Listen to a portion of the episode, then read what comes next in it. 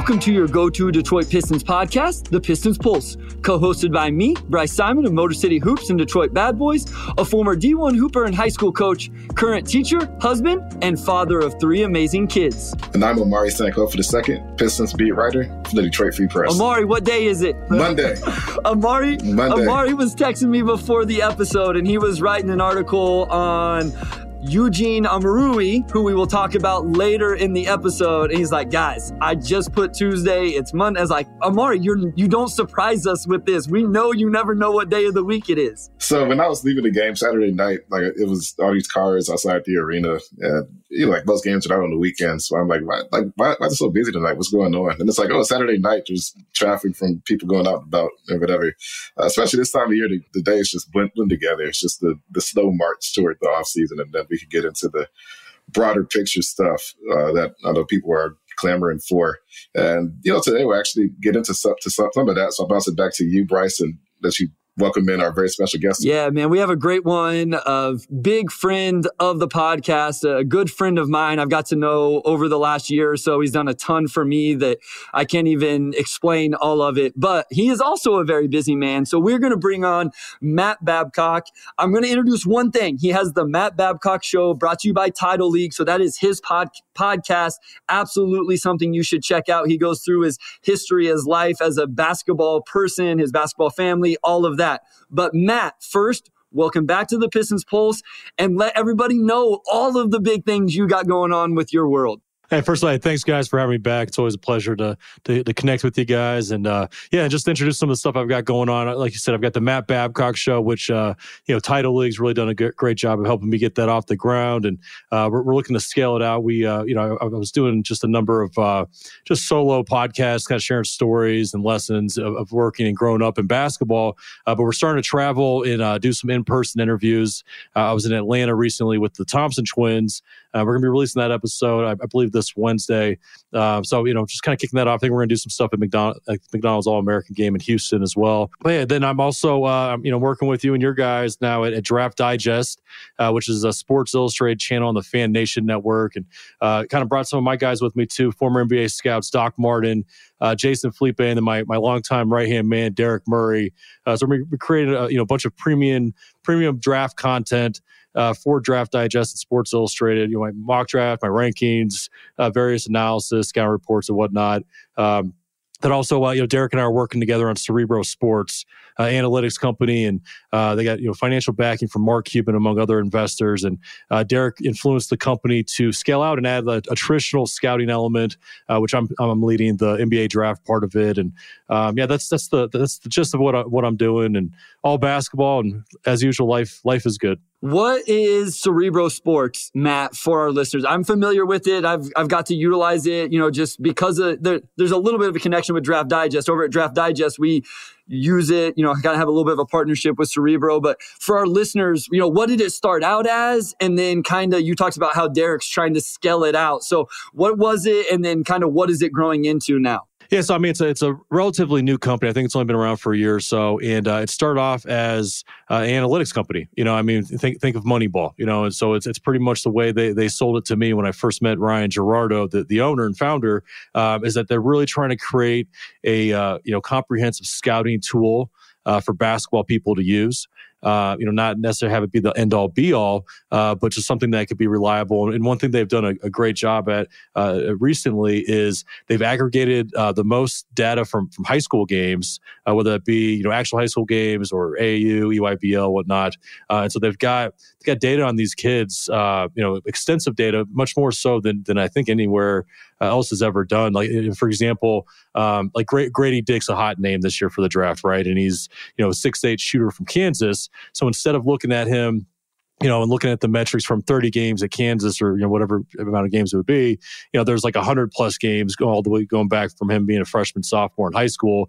And so now that those are some, even just looking at the cumulative shooting metrics, field goal percentage, 3-point percentage, free throw percentage, we're able to look at a higher volume. And so just kind of would give me a little more trust in my ability to evaluate a shooter, just using my eye test. And so anyway, Derek's added, the traditional scouting element. And, we have got NBA teams as clients, college teams as clients. We're providing, sort of old school traditional scouting, but also our ability to gather background information and intel on these prospects. One, just everything about Cerebro. And I've kind of heard about that, through Bryce. Sounds amazing. And, you've been on this show before. It's funny. I met you at Summer League a few years ago and even talked to you for a couple draft stories, like during the year after the pandemic, like 21. I think we met probably a little bit before that. So it's just great. You kind of do B and Bryce individually, and now we kind of bring you on. And we got some fun stuff coming up, today and beyond. One thing about the draft that we wanted to dive into is that we understand you have a connection with Overtime Elite. And one thing that's sort of shaping a lot of people's draft boards is figuring out the level of competition and how you figure out how to exactly weigh the talent of the Thompson twins, Ausar and Amen. I guess, one, can you kind of talk to us about Overtime Elite and your connection and how that's grown over the last year or two? First of all, I worked for Overtime Elite. I was there 6 months. I was a scouting advisor. I was there for 6 months prior to them publicly launching. And so I was there at the first steps of it get off the ground and, help kind of put together the scouting staff and sort of identify the first group of players, including the Thompson twins. I've been there from the ground, kind of helped to build from the ground up. I stepped away when they started signing players, with my involvement doing so many different things in the basketball space. Our scouting staff kind of turned into a recruiting staff, and I just felt it was kind of a conflict of interest for me if I wanted to stay in the media and be an NBA draft now. So I walked away, but I've maintained strong relationships with everybody there, and the whole model has changed quite a bit. When we first started there, it was just going to be, high school aged players, not guys in their pre-draft. And it quickly changed. I mean, they signed John Montero, who was draft eligible last year. And one big issue that I expressed to everybody, including the two owners, Dan Porter and Zach, is that, with kids having to compromise their or sacrifice their college eligibility, it was going to be hard to sign, 25, 30 players a year and have all these kids find success professionally because, it's one thing for the guys like the Thompson twins who are, probable lottery picks. But what about these kids that don't have a path to play in the NBA? Where does an 18-year-old go that's not an NBA player? Where does he play? I mean, the G League, that's a tough task for an 18-year-old going overseas. I'm not sure professional teams in Europe or elsewhere would have that much interest in guys like that. And so luckily, they were able to find a loophole to sign kids essentially on like a scholarship type deal and pay them through NIL, where they're able to preserve their college eligibility, which has been a total game changer because now all of a sudden, it's really become more of an academy where these kids are able to utilize like high-level resources and facilities, make some money legally, but also keep their optionality. And so, sorry, I got a little long-winded there, but that's sort of the Overtime Elite in a nutshell. No, it's perfect. That's why we bring guests on to be long-winded, Matt. Like this is me and Omari. Just we're gonna shut up and we're gonna let you cook and do your thing because you're the expert that we're talking to today. You brought up the facilities though, and I know this is coming out, so you can't give away everything. But can you give our listeners just a little bit of a sneak peek into what those facilities are in Atlanta? What are these kids working with in terms of gyms, weight rooms? Where do they stay? Like, I don't know if you got a chance to see where they sleep and live and eat and all of those different aspects. Yeah, no, it's and I was, like I said, I was a part of the staff from the beginning before they even decided to have it in Atlanta, and so I really saw it unfold, and we would have kind of company Zoom calls where they're giving us sneak previews and all that, and Tim Cott was the guy that kind of spearheaded the development of the building and dealt with the city and whatnot, and just built an incredible NBA level facility. So you've got an arena that's very aesthetically pleasing. I mean, the whole model's built for media content. That's how they monetize the whole league and the whole operation. It's all based off, content and sponsorship and advertising, similar to the NBA. And they just did a big deal with Amazon, and all those games are streamed through Amazon, which, is a lucrative deal. So the actual, arena part of it that the formal games are played in. There's lights. There's smoke machines. There's an MC. It's somewhat of, it's a show. And but that's how they monetize, and that's what how they could justify, you know, having spent so much money on the facility as a whole. Which there's a whole other area of the arena that's the practice facility, and this thing is off the hook. I mean, it's nicer than most NBA's practice facilities, and I mean, it's got multiple floors. And they've got, you know, top notch weight rooms, training table, built in restaurant, film rooms. That they, education's a big part of Overtime Elite as well. Dan Porter, the owner of Overtime and Overtime Elite, he was president of Teach for America. So education is a big part of his background, and he made a huge emphasis on these kids getting proper education, even though it's, unorthodox.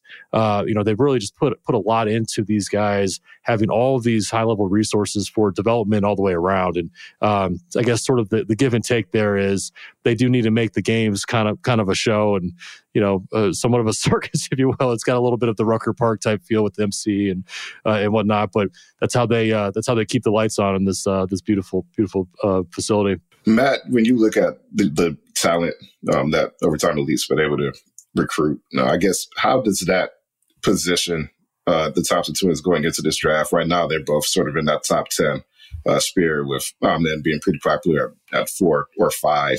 You look at the rosters and you see a lot of highly recruited players. Some of them are as young as 15. The Thompson Twins being 20 years old or on the higher end of that. I guess, how do you sort of weigh what they've been able to do this season against the competition, and maybe any concerns that evaluators have there? Competition has been somewhat of a struggle with Overtime League from the very beginning. I mean, they've made steps of getting other schools involved. I mean, Hillcrest Prep, out of Phoenix is one example. They got them into the league this year. There was a number of other schools, and so the competition has increased. But I think if there's any criticism of the program as a whole, it's probably that. From a scouting perspective, I mean, my approach is, even though we've got all these freelance scouts and NBA draft analysts on Twitter and whatnot, the people that actually going to be making decisions are professionals. I mean, these are NBA level general managers and scouts. And for me, I like to think that I'm on an NBA level as far as my experience goes. And I'm able to go into a building like Overtime Elite and get a lot out of it. And so I feel like I've got a great grip, of these players. And, one thing, in some ways, I have, and not just me, I think people, other people in my role with different outlets, Overtime Elite is very welcoming and accommodating. They give us access to the players. We get to know them personally, and we sit right on the floor and watch these kids. And I think it's a great opportunity to watch these kids as they develop. And what's nice is most of these kids are there for a couple of years too. So I mean, we've got a pretty large sample size by the time they're draft eligible. What about the coaching and the training that they're getting there, Matt? I'm sure you probably know some of these guys personally, at least the names. I don't know that we have to compare it to necessarily the G League, which I do want to bring that back up. That was something you mentioned the last time you were on with us. But let's start with just the OT. What, just the coaching? Do they have specific trainers who are working on their individual skills? Like, how high level is that? How intensive and intricate is that for them in that program? The lead guy is Kevin Ollie, former NBA, I think played in the NBA for 13 years. I mean, just a pro's pro. He was the head coach at UConn, and they won a national championship with him. And so, if you're comparing this to kids going to the G League or going to school, I mean, they're getting top-notch coaching. And, I think one big difference, I mean, you're asking the comparison with the G League Ignite. I think, it's really different in the sense that Overtime Elite is much more like an academy. I mean, there's multiple teams. There's a lot of players. There's a lot of coaches. There's a huge support staff. G League Ignite, even though it's part of the G League as a whole, it is a team. And I think with that, there's pros and cons, both ways. I mean, G League Ignite is much more of an intimate situation, like your traditional team, and whereas I think Overtime Elite, I mean, really comparing it to like a Montverde Academy or an IMG, where they've got multiple teams, they've got a lot behind it. But the long story short, the coaching level is very high. I mean, they've got a lot. They've got a large staff, support staff, and so them owning the building, really using it just for their players and their teams. These kids have access to get on the floor with high level developmental coaches pretty much at any time, and so I really like the back end part of Overtime Elite, of the resources, the facilities, the support staff, just from a developmental standpoint. I think at this stage, these guys' careers, development is everything. You know, whether it be learning the game from a guy like Kevin Ollie, whether it be, you know, pick and roll coverage of, you know, how things work in the NBA, or just being able to get on the floor and getting reps, or you know, getting into the weight room whenever you want, you know, having, you know, a good nutrition, you know, meal plan, you know, things like that. And so even though there's a little bit of a give and take of, you know, questioning the competition, or, you know, them having these smoke machines at MC during the games, you know, day in, day out, you know, it's more about what they're doing behind the scenes. And I do believe that the resources are there. If the kids were to buy in, that they will improve. You mentioned Mount Verd and IMG sort of as comparisons. That was actually going to be my next question, how it compared to those. How much do you think sort of this entire process, just even beyond the Twins, with some of the other guys who could hear their names called in this draft and next, how much will the next few months tell us about just how successful this program has been at developing talent so far? The sample size is small, you know, and they, you know, I think that the first year they didn't have quite as much talent as they do this year with the Thompson Twins. I mean, the Thompson Twins are, in my opinion, elite prospects, and you know, I think the one thing that I've seen over the course period of, you know, these 2 years, and talking with their staff about this as well, is that the kids that are proactive and are you know, willing and able to and sort of make the decision day in, day out to utilize everything that it's worth, those are the guys that are improving. And so the Thompson Twins are a perfect example of that. They have steadily gotten better since they stepped foot, you know, on the campus there. And I mean, especially their bodies. I mean, I was there a couple of weeks ago and had a chance to watch the first day, watch them work out and interview them. And then, just got to spend some time with them. I mean, they're really maturing physically, and I don't think that's all natural. I think they're getting it done in the weight room. I think they're learning how to take care of their bodies and eat well. And so Tyler Smith's another guy I got a chance to spend some time with, and you know, he's developed this reputation as a worker, and as a result, he's gotten a lot better too. And so those are just, you know, a few examples, but. Yeah, if the kids go there and they have their heads on straight, everything's there for them to get better. Before we go to a short break, Matt, and then talk deep dive into Amin and Ausar, is there another name? You just brought up a name right there. Is there another name that the fan bases and NBA draft people or NBA draft fans should know? Like, who's the next guy or next couple guys? Whether it's this draft or 2024, maybe it's 2025. Is there a name that really is the next guy that's going to carry the flag for the OTE program? You know, there's a number of guys. I think Alex Sarr is an interesting guy. He's the younger brother of Olivier Sarr. You know, 7-footer, very skilled. You know, I still like to see him, you know, gain some weight. But you know, Tyler Smith, like I mentioned, I'm pretty excited about those two guys. I could probably keep going on and on. They've got so many players in that building. You know, Bryson Tiller's a younger guy that I'm keeping my eye on. I mean, he's a couple years out. But yeah, a lot of talent in the Overtime Elite program right now. I love it. And when we come back from this short break, we're going to dive into the two biggest talents in the Overtime Elite program. I know Pistons fans are excited to hear about Amin and Ausar Thompson. We'll talk about those with Matt after this short break.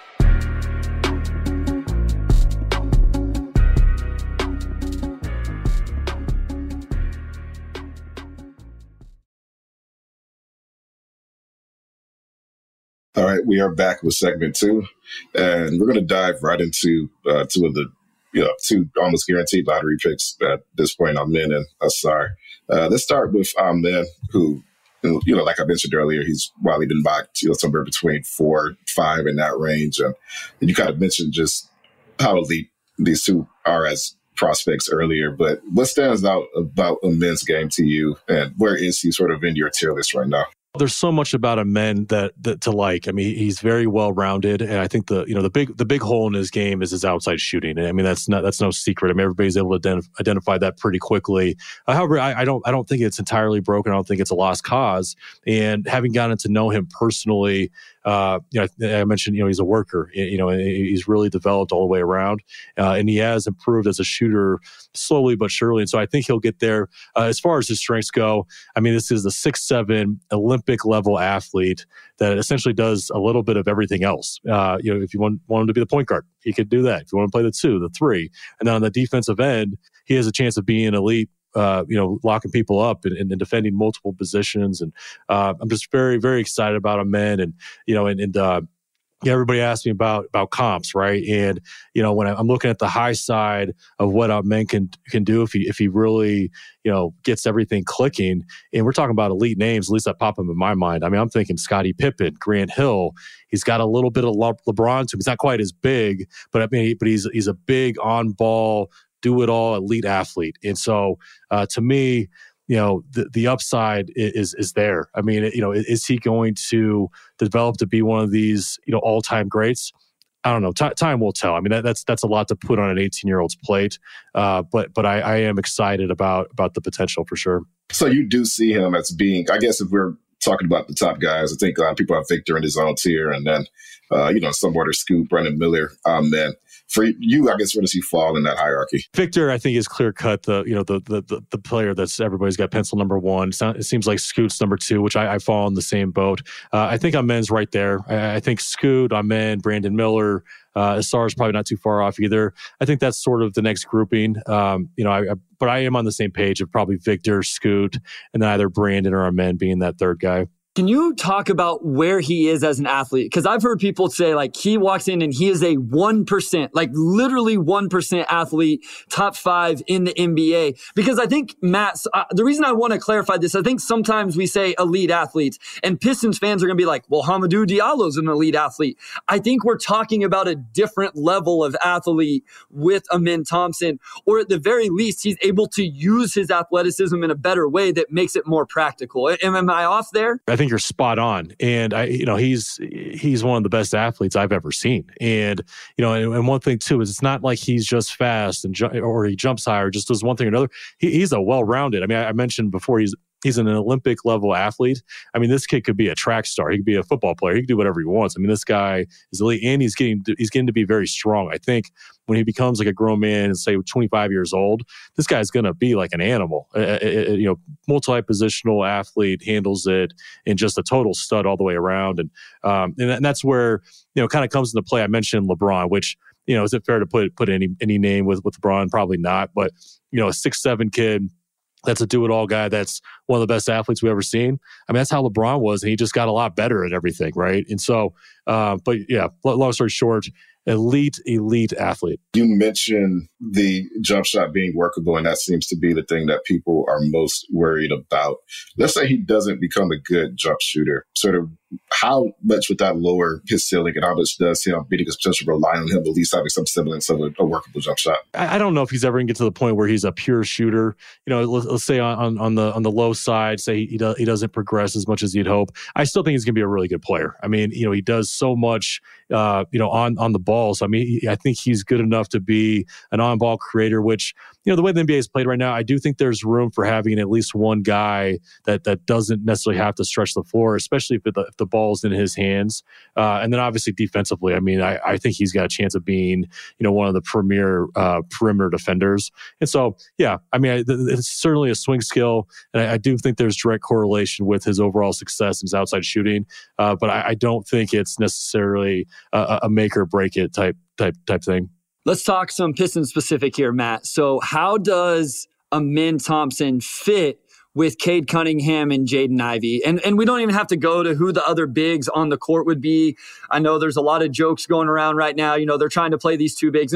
Regardless of who the two bigs are, Matt, whether it's Duran, whether it's Stu, whether it's whoever, what do you think about the trio of a Cade Cunningham, Jaden Ivey, and Amen Thompson? I mean, in a lot of ways, it really excites me. I mean, that is a very versatile group, very dynamic. I mean, each one of them. And I think all of them kind of fall in the same category of, okay, how much do they progress over the next couple of years as outside shooters? Because, I mean, if in a world where they all progress, I mean, that could be an elite trio. I mean, good luck matching them with those three guys, right? And I think defensively, there'd be a lot of versatility too. You know, Cade's probably the least athletic of the three. Amen and Jaden Ivey, I mean, they could mix and match like who they're guarding. It's pretty interesting. And then offensively, I mean, it's three guys that could play on and off the ball, especially if a man can get it to where he's hitting shots at a little bit of a higher rate. But yeah, just potentially very, very dynamic and versatile group. So you don't see a lot of fit issues with those three. Just you know, is that just the overall playmaking flurry that they have, and just overall versatility meshes pretty well? Does it concern you that Ivey, he shot the ball better than I think a lot of people would have expected this year, but all three of those guys have yet to prove that they can be plus shooters over the course of the entire season. I think the NBA game is really evolved and changed in recent years, where there's not as much of a demand for having a traditional true point guard or floor general. I mean, a lot of teams are liking having multiple ball handlers and creators. And so I think in a world where you're getting these kids to shoot it at least enough, I think with the open floor and the game being played faster, I mean, I could see a world where they all can coexist and thrive. But again, I mean, outside shooting is so important with all three of these kids' development. You kind of touched on it a little bit there, Matt, but I know a lot of Pistons fans are going to say, well, Cade needs the ball in his hands. Jaden needs the ball in his hands. Doesn't our man need the ball in his hands to be successful? Well, how would you kind of answer that in terms of, one, does Amin have to be the primary creator? I think no, based off kind of how you've pitched him as this versatile player.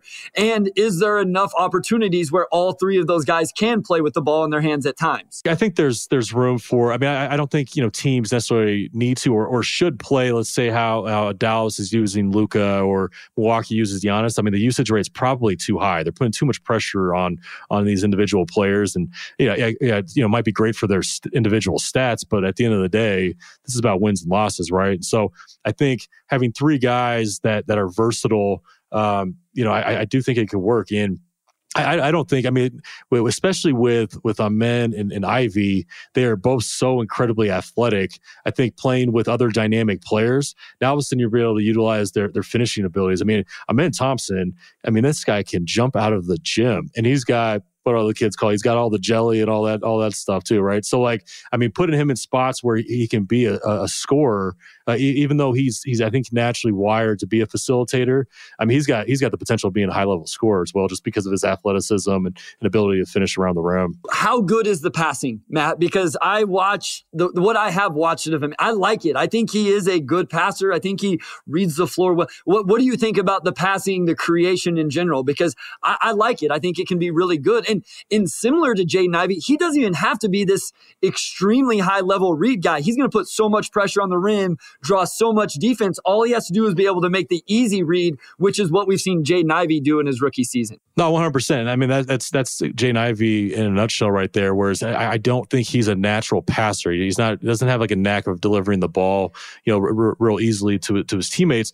But he's also an elite athlete, and he gets to his spots, draws the defense in, just makes simple reads like you mentioned. I think comparing the two, Amen is much further ahead than Jaden in that regard of being just sort of like a natural point guard as far as delivering on passes and playmaking. I think it comes to him naturally, and I'm assuming we're going to talk about his brother here in a minute, and that's probably the big separator between him and his brother as well, is that Amen just, wired more like a point guard and just is a natural facilitator. And we can get to Ausar now because he's pretty highly regarded. You're pretty high on him as well. Seen as more of a wing than an on-ball guy like Amen is. I guess for you, is that the key differentiator between them, and what stands out about Ausar as a prospect individually? They're identical twin brothers. So, I mean, they have all pretty similar physical tools, right? I mean, I think that I've heard some people try to talk about like there's this big difference between Amen and Ausar athletically. Like, I'm not seeing that. I mean, I'm in Atlanta. I've met them 2 or 3 times now. I can't even tell them the difference when they're walking around and stuff. I mean, these guys are the same size. I mean, Ausar might be slightly bigger and more physical, but they both have the potential of being elite perimeter defenders. Have similar types, natural skill sets. I think a lot of the big difference for me, and I actually asked them this in their interview, and the big difference for me is that Amen is wired to be more of a facilitator, how he approaches the game, and Ausar is a little bit more of a wing scorer, get to the rim and finish. Just as a, from a comp standpoint, the comp I came up with Ausar, and I've heard somebody else say this too, is he's a little bit in the Andrew Wiggins mold. I do think he's got better ball skills, a little bit more versatility, but he's how he differs from Amen is he plays a little bit more like Andrew as far as being more of a scorer and slasher and finisher and defender, which, I mean, to me, both types of players fit the game well if they can hit outside shots at a decent rate, right? So it's a lot of the same stuff I was saying about Amen, the same areas for development. It all fits Ausar too, even though I think they're different style of players. having seen him in person, and we'll speak obviously specifically to Ausar now, how much do you believe in the shot? Just, and also, Matt, because I don't want to put words in your mouth, but I've talked to you about this. Can you also speak to the type of kids these guys are, the type of prospects they are in terms of workers and coachable and competitors and all of that stuff? So can you kind of merge those together? One, how much do you believe in Ausar's shot, just where it's at right now? And how much of that maybe belief is because you got to sit down and talk with them and see how they are wired? Yeah, absolutely. And, you know, you and I have talked about this quite a bit. I feel like I'm somewhat unique in this draft space because, you know, all my various involvement, we didn't even touch on half the stuff that I'm doing, but I do get access and, you know, I get to know a lot of these players directly, get to know their parents. And, you know, having some of this intel and you know, insider information, if you will, does kind of lead, you know, influence my evaluations of players quite a bit. Because, I mean, just like anything, not even just basketball, but somebody that's got their head on straight, that does X, Y, and Z to improve, usually that's the recipe for success. And having gotten to know Amen and Ausar and learned about the, you know, their personalities and their background, every indication is that these kids will improve all the way around. They seem very serious about mastering their craft. No nonsense type kids, like high character, and they both seem like mentally tough kids as well. And so I don't see any reason why they can't develop into being at least, you know, respectable shooters.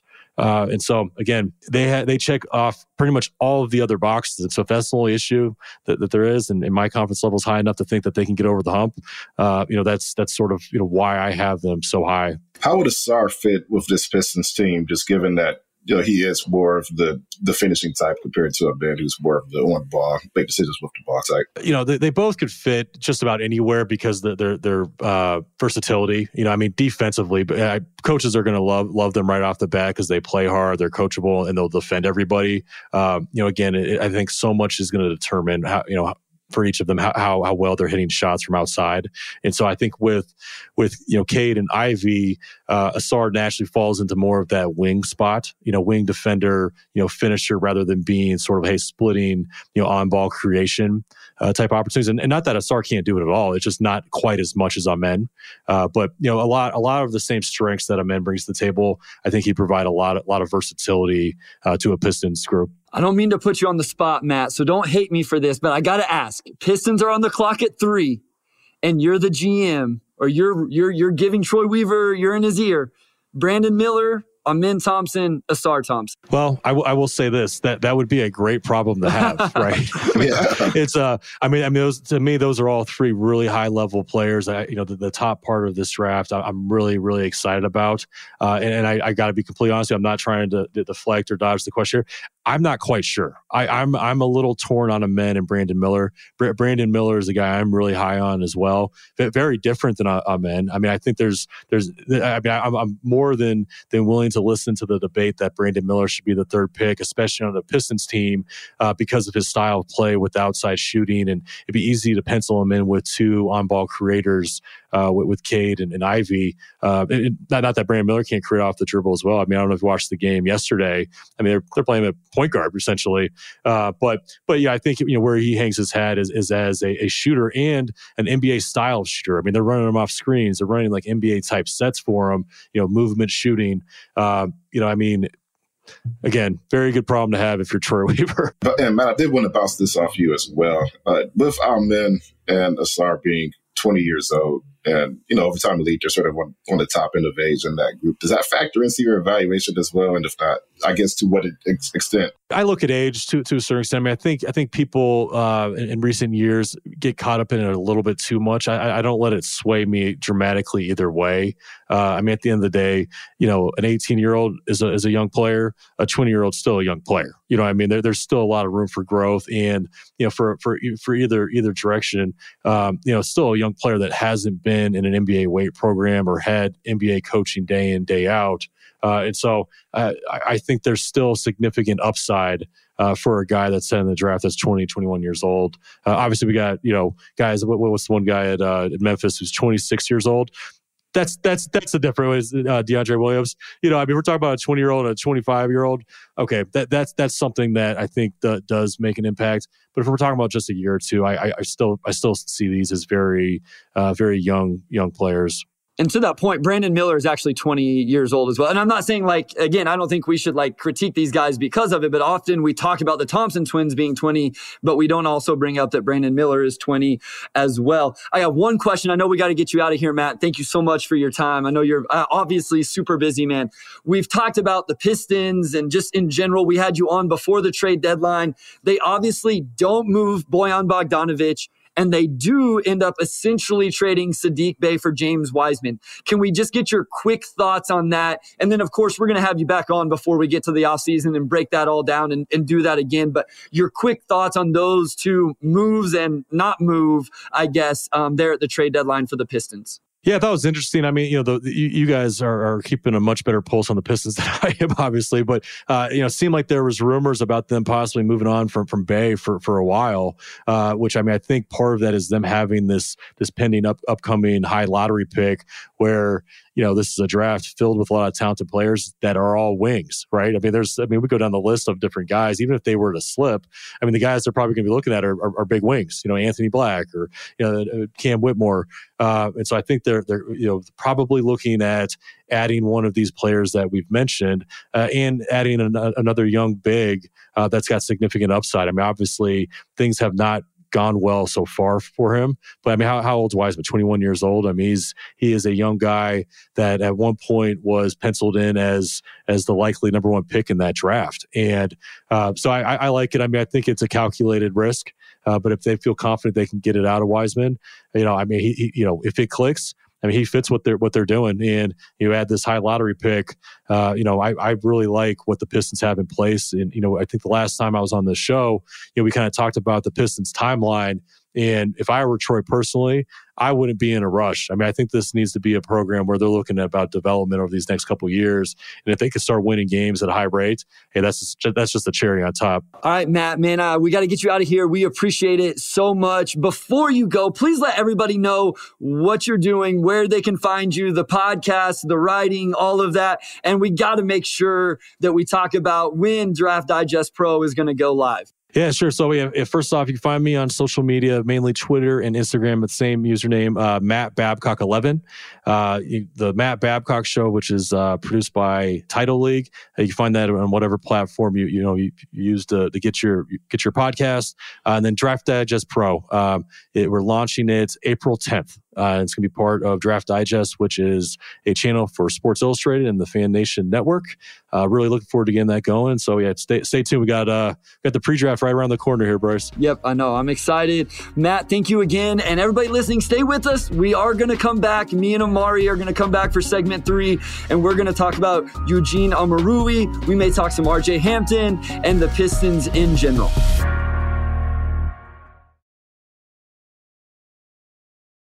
All right, we're back with segment 3. And before we get into some RJ Hampton and Eugene Omoruyi a little bit later in the segment, I believe we have a new review, Bryce.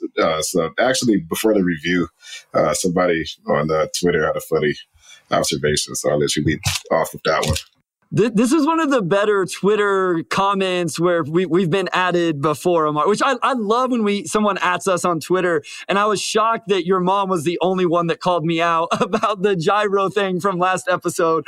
We could loop that into all of this food conversation. And we will, like Omari said, we will talk some real Piston stuff. And again, thank you to Matt Babcock. This was from Jeffrey Cameron, and he tweeted at me and Omari, "My 12-year-old was putting chips on his sandwich at lunch today. And when asked about it, he said, quote, Omari does it. I figured you'd probably want to know how impactful your pod truly is. Changing lives one episode at a time, Omari." Changing lives. That 12-year-old's life will never be the same. You know, it's funny because I'm not going to push chips on my sandwich a lot, but I advocated for it. And now that is part of my brand and my identity. So I own it. I'll wear it. I'm the chips and sandwich guy. I haven't done it in a while, but I'll still be the champion.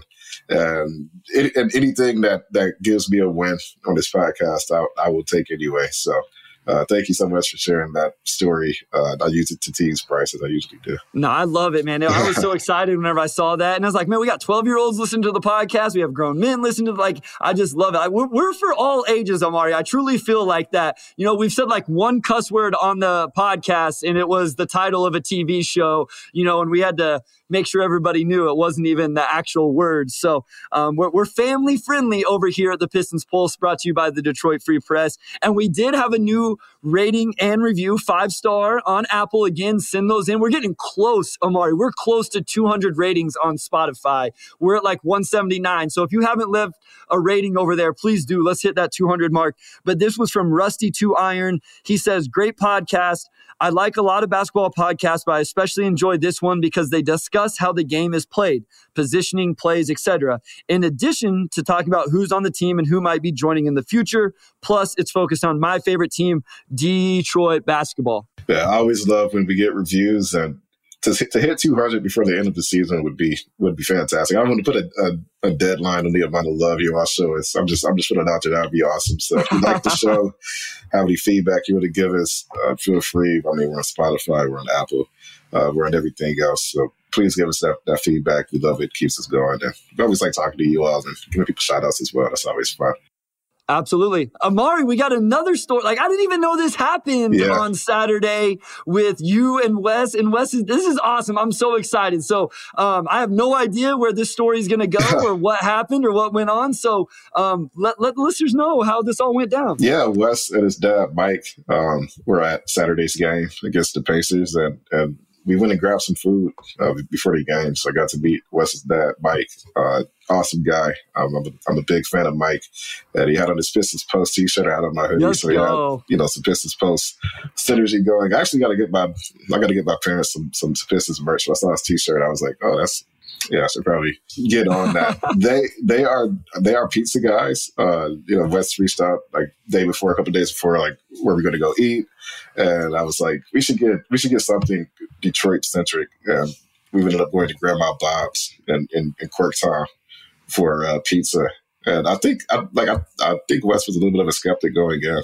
You know, he's got some Chicago ties, and and I think everybody is always tied to the pizza that they grew up eating, right? Or, you know, or at least the pizza that they experienced more of growing up. Wes, he said the pizza was really good. We got two mediums. We got a spicy pepperoni with hot honey, which was my recommendation because I'm a hot honey on pizza guy. Just bought some the other week, actually. Hot honey is amazing. Mike's hot honey. And then we got some Supreme. And it was good. It was good. They both agreed that it was great pizza. They agreed that the crust was the best part because Detroit style is all about the bread, whereas most pizzas are about the toppings. But Detroit style bread is top tier. It's buttery, crispy. It's got the burned edges, like it's the star of the show. And it was good. You know, we just sat down and talked shop for a little bit. And we just need more synergy. Like, we need more parents on the phone. Like, I'd love for you guys to meet my parents. Like, Bryce, maybe we can accept my parents. We come to Detroit in a few weeks, but we gotta make this a thing. We gotta keep this going. I love it. Like, this is truly showing the listeners how much this has become like friendships and lifelong friends, no matter where the podcast goes, where it takes us. This is the coolest part of all of it. I will say, hot honey on pizza, you just ruined a 12-year-old's pizza life for the rest of their life, because that is ridiculous. And we're not going to debate it. All I'm going to say, Anjanette Kirk, I don't know why Omari's on the Pistons beat. He should be on the food beat in Detroit or what. I don't know what the Free Press has to offer with that. But Omari, let's talk some Detroit Pistons basketball. Eugene Omoruyi, man. I feel like people really like this guy. He's shown some stuff. What have been your first impressions of the kid? And for the record, he just got his second 10-day. Yeah, I mean, recording this Monday afternoon, and you know, the team made it official today. He signed his first one on March 3rd, so exactly 10 days after. He's been good. I think anytime you have a guy that comes into the season this late, like, even, you know, a player coming in at the trade deadline, it's just so late. You never really know what to expect. Like, obviously, they'll acclimate themselves, or you know, just coach staff figuring out how to utilize them correctly. You're still going through that with James Wiseman to an extent. But he came in and he plays a very simple brand of basketball. He just comes in, he brings energy, he defends, he hustles. Like, he's trying to charge, the offensive rebounding. He's reached double figures. Like, the scoring has been there. Just as a Swiss Army knife type of guy, I think he's really filled that that road with pride and has given his Pistons team a little more fight and edge, which, you know, like they've dealt with injuries all season. So, you know, it's kind of tough, but for him to come in, and I think just his energy, his defense really stands out. And, you know, Dwayne's complimenting him, James Wiseman's complimenting him, he's winning the respect of his teammates. It's a really cool story. And, you know, and just basketball-wise, I'm curious to hear what you've thought of him so far, Bryce. But I think just for a guy coming in on a 10-day and doesn't know what's going on, just has to go out and play, he's done exactly what you would want to see. No, I liked him. Like, I'm intrigued because what I like Omari is he's shot a couple threes, right? Like, he's like 38% from three. So it's not like a ton. It's not a super high volume. As you look at the games, like 1 out of 3, 1 out of 2. You know, so I'm not saying it's like, oh, my gosh, this guy's a shooter. But you know, if he was just making hustle plays and just trying to take charges and didn't have any real skill level, it would make me a little more skeptical. I've seen enough so far. And we always have to give that. Like, that was barely – the Pacers set out all their dudes on Saturday as well. You know, like, we're getting into the point of the season where even the other teams aren't playing their guys. So we also have to consider level of competition. But just watching him play, I feel like he moves and has the skill. Like, I'm interested in him as a four-man. You know, like, that would be a nice change-up. Now, am I going to sit here and tell you I want him to be the starting four-man? Like, no, that's crazy. I don't even think I would want him to be the second unit four-man Omari. But when you talk about rounding out this roster with 11th, 12th, 13th guys, I'm intrigued. And if he likes being here and he wants to be a part of it, obviously the contract is going to be super easy. Maybe he can take up one of the two-way spots. I'm not exactly sure how all of that works, if he like would be eligible, but you know, a two-way spot, maybe he's, you know, the 15th guy. Like, I'm interested. That's what I'll say. I'm definitely interested. Yeah, I mean, he's definitely been intriguing. I've been intrigued by the shot making, like not just things happen on the offensive glass, but he's gotten a couple threes to fall, and he had a coast-to-coast layup in transition Saturday night, and he's just showing a little bit more juice just as a scorer than I expected coming. Not that I had any expectations. I mean, you know, I can't say with any player on like a 10-day, more often than not, you probably haven't seen them play much, if at all, before they get to the team. So I really didn't have that much of a framework for what he could and couldn't do before he came to the Pistons. But he didn't really shoot the three very well in the G League, and he was overall pretty efficient. But I think just how he's been able to consistently make an impact in that area, just come in and, I mean, to defend and rebound what he's doing, like, that's been great. But a lot of times – those guys struggle to kind of find their shots. I thought RJ had that issue early. We'll talk about him just finding the bottom of the net. But he had 15 points against the Wizards. He had 9 points a game after that. I think he had 11 against the Wizards Saturday night. And he's averaging like 18 minutes a game. Like, this is pretty good scoring for the minutes he's been playing, and it's become pretty consistent in his last 3 games. I think that's kind of surprised me. And it's all super small volume, Omari. So, like, this, we may change our minds by next week, right? Like, we're about to do that with RJ Hampton, I would imagine, because last week we were like, we don't know. Data changes, Omari. People's opinion changes. That's how it works. Right now, we have a, 5-game, 18 minutes a night data for Eugene Omoruyi. The three-point shot has looked decent. The free throw percentage in a small sample has been really good, which is like, okay, maybe there's some real shooting touch here. I like some of the defensive possessions. We've seen him switch out on guys, stay in front. I mean, obviously he's going to play hard because he's on a 10-day. He's trying to earn the next 10-day. So it's like, what does he do outside of those things? And some of that stuff has looked good. So right now with the data we have, Omari, I'm like, I want to see him play on this team the rest of the season. I want to see him get 25 minutes here in 3 weeks when I'm out there for those 2 games and see him in person and see where it goes from there. Yeah, I agree. I think it's always fun when you have a guy that comes in, you know, late into the season, and this is the quietest part of the year, you know, for a team that's, I mean, the Pistons have 15 wins. Obviously, not a whole lot to play for, but you bring a player in, you have something to prove, and they're just doing all the small stuff nobody else is doing, right? Like, Hami was doing a lot of that stuff, and that endeared him, you know, to Pistons fans, and now Eugene has kind of stepped into that. Like, he's not the same player as Hami, just kind of coming in and making those hustle plays. You know, it's great. It brings energy. It brings a little bit of excitement. Like you said, small sample size, so it's tough to say, you know, exactly what he would do over a larger sample size. Like, you know, I'm a fan of his game, and, you know, I'll say this to put him down at all, but, you know, I saw people saying, like, I've seen 2 people in my mission say, this guy has some Draymond Green, and I'm just like, that's way to see a little bit longer, right? you know, somebody else was like, oh yeah, they need to go ahead and ink him to a 3 or 4 year deal. And this, but that it just shows just how much this can liven up a team this late in the season. And absolutely, like I would like to see. I mean, I'm sure the Pistons at this point, he's done so much. He's probably earned the chance to come back. You know, join summer league roster, training camp, whatever. Like, let's just see what he has. You always have those guys who are, you know, maybe on the fringe of making the roster, but they have something to prove, and you know, there may be a little bit more to his game. Like, why not see if he can sustain it over a longer period of time? He's shown enough, I think, in the last 2 weeks that you're intrigued by what he could go from here. Yeah, and we had this question asked to us on Twitter this morning was, does he make Hami expendable? One, I don't think it's 1-to-1, but two, him and Hami are kind of in, obviously Hami is much more proven. But to me, like with Hami, it's if Hami will come back on the right contract and accept his role and what I believe his role should be, which is like, again, 11th, 12th man. Like, these are the guys I would love to see be players 11 through 15, Omari. Like, these are the type of guys where I think you, like, yeah, you got to have a veteran or two, but I would love to see a Hamidou Diallo, a Eugene Omoruyi.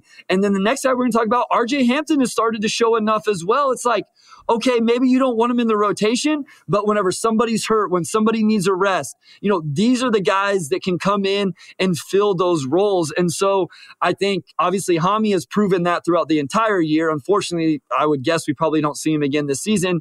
But Omoruyi's shown it. And then RJ Hampton. And again, since the last time we recorded, Hampton has played really well. He's played 4 games. He had a 5-steal game, and he scored in double digits 2 of those games, I believe, and 8 points in 2 of the others, and started to knock down some threes. So the data changed a little bit. The sample size grew, and he's finally starting to show a little bit. No doubt. I definitely see Eugene and Hami in similar roles, and, you know, I think Hami has shown a lot more. I mean, we've been watching him for the last 2 seasons, so he's had a much longer span of time to show what he could do. But to me, they do occupy pretty similar roles. And I guess if you're the Pistons, you feel like Omoruyi's shown enough to, you know, carry him into the main roster next season.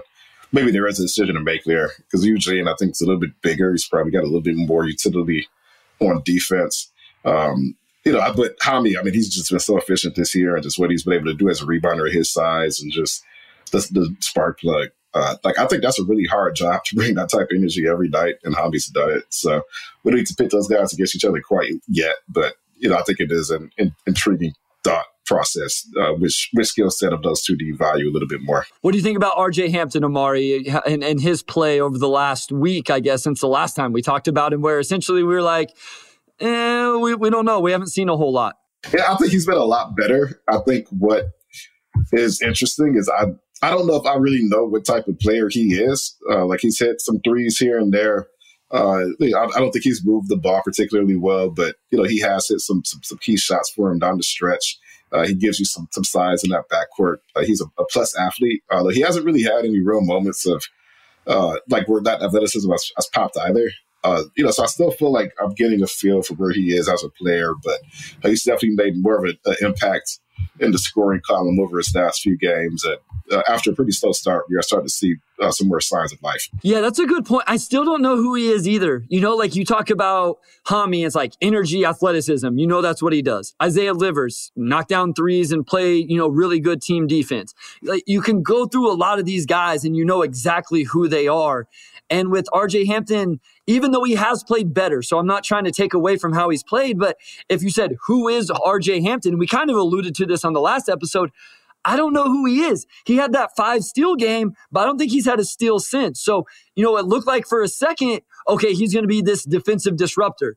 You know, is he a high-level athlete guy? Well, we haven't seen those explosive plays. So I think there's still a little bit of, you know, even though he shot the ball well, are you going to say RJ Hampton's a floor spacing, you know, 3-point shooter? I don't know that either of us believe that. So I think there's still a little bit of figuring out, like, who is he, and therefore what role does he actually fill for your team? Yeah, like, he's got 2 assists and 1 turnover in his last 3 games, and he's played between 15 and 20 minutes in each of those. Not a huge sample size, but, you know, for a guy who's probably more on ball than off ball, you would have to see a little bit more playmaking, and that just hasn't really been there. Like, I would wager he's probably got about the same amount of assists and turnovers since he's been here, maybe a few more just because of that cold start. So still very much figuring things out. One thing I will say is that he has 4 free throw attempts in each of his last 3 games. But he also had 2 games prior to that.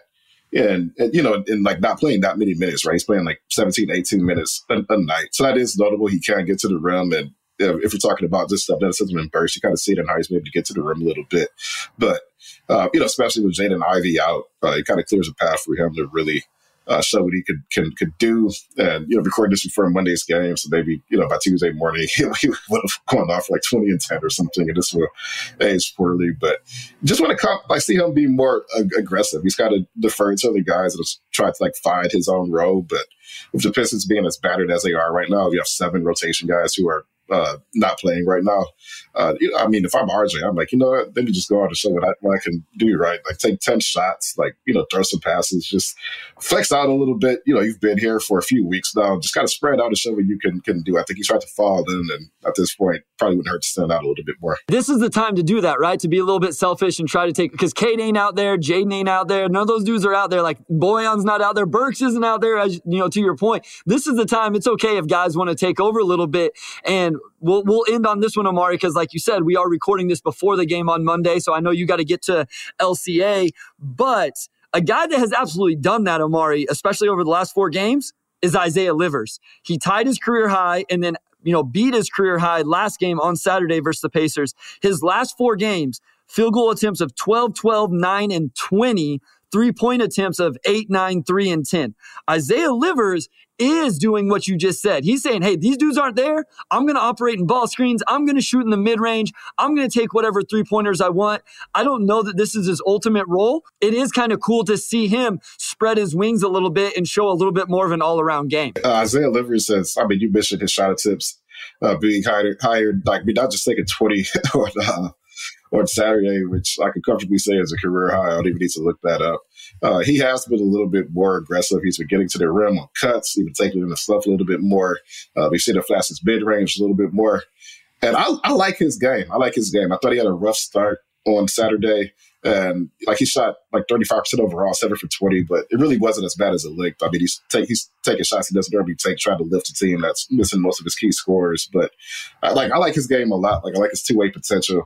And I think going forward with him, especially when the Pistons get more playmaking back next season with, Cade Cunningham, obviously, I really do think he's a guy that could have a pretty big leap next season because he just plays the game the right way. He's really shown off some good shot making over the last week. And he's got all the tools to be the ideal 3-and-D wing. I really like his game.